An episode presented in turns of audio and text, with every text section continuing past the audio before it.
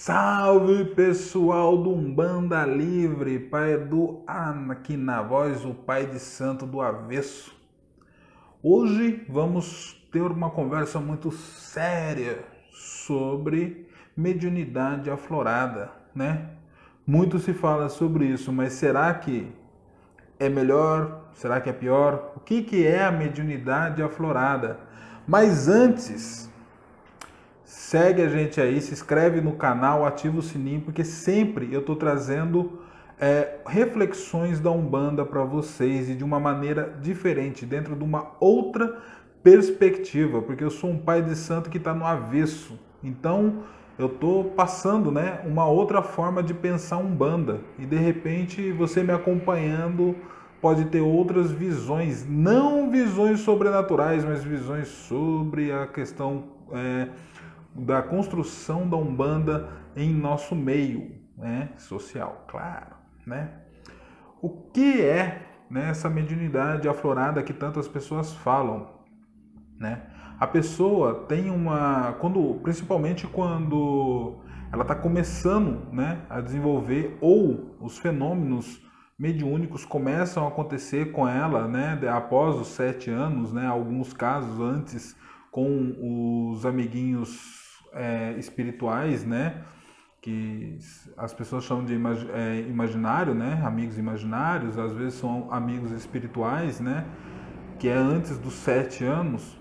E depois, nos sete anos, outras mediunidades podem estar sendo afloradas, nascendo, aflorando, vem de flor, né? Dando flor essa mediunidade. Então, às vezes, ela vem um pouco mais forte né? Quem tem clarividência sempre está vendo, né? Quem tem, é sensitivo está sempre sentindo a, as energias do local, está sentindo muita presença de espírito, né? E as pessoas falam que isso é uma mediunidade forte. De certa forma, sim. Mas por que, que é forte? Porque aquela pessoa que está sentindo isso, ela nunca sentiu né? Ela está começando a sentir aquilo ali. Então, para ela, aquilo é muito forte, né? Aí as pessoas falam: "Ah, eu sou médio aflorado, eu sou melhor". Não, você não é melhor, né? O médio, o médio que está ali aflorado, que tem muito a flor da pele, né? A, essa mediunidade, na verdade, ele está em desequilíbrio, né?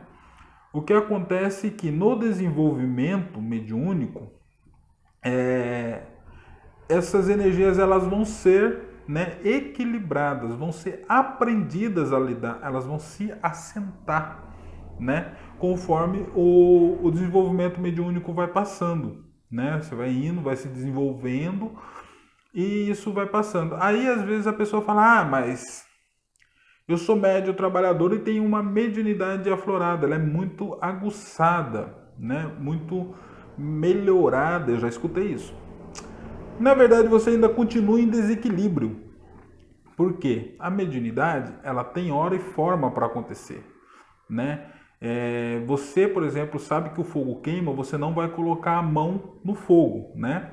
A mediunidade é a mesma coisa, né? Essa sensibilidade que a gente tem. Se alguém te fala alguma coisa no ouvido, um espírito te fala, você tem que, tem que saber a hora de falar aquilo para uma pessoa quando é um recado, né? Agora, pode ser, você está num bar, por exemplo, a pessoa fala que tem uma mediunidade aflorada e escuta alguma coisa, quem garante que é um espírito de luz, né? alguém que veio para ajudar? Né? Porque a mediunidade ela não é positiva e nem negativa.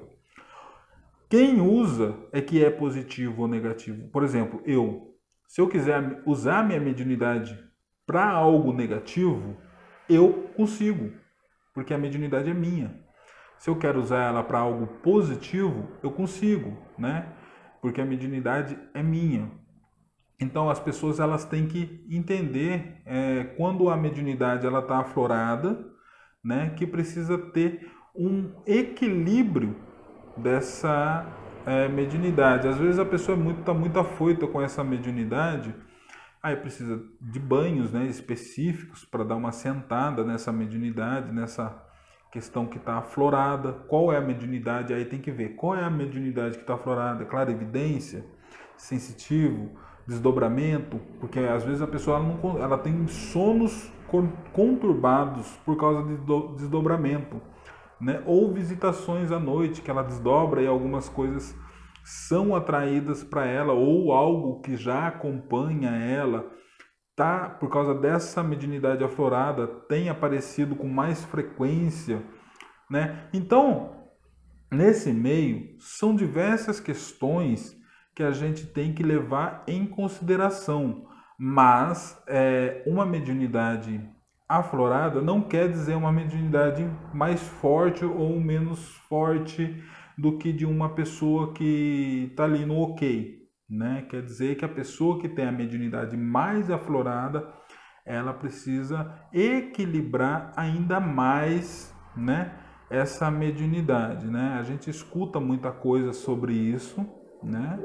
e a gente precisa, principalmente os dirigentes ou as pessoas que dão é, auxílio no centro são os orientadores, né, que fazem parte da corrente mediúnica, mas não são dirigentes, Pai de Santo, são orientadores, né? Tem que ficar muito atento a essas questões, porque cada, cada mediunidade aflorada, cada tipo de mediunidade aflorada é tratada de um jeito, né, para equilibrar. Existem pessoas que tá com todas as mediunidades lá, tem tipo 3, 4, 5 mediunidades lá né? Eu não sei para que isso, mas tem, né?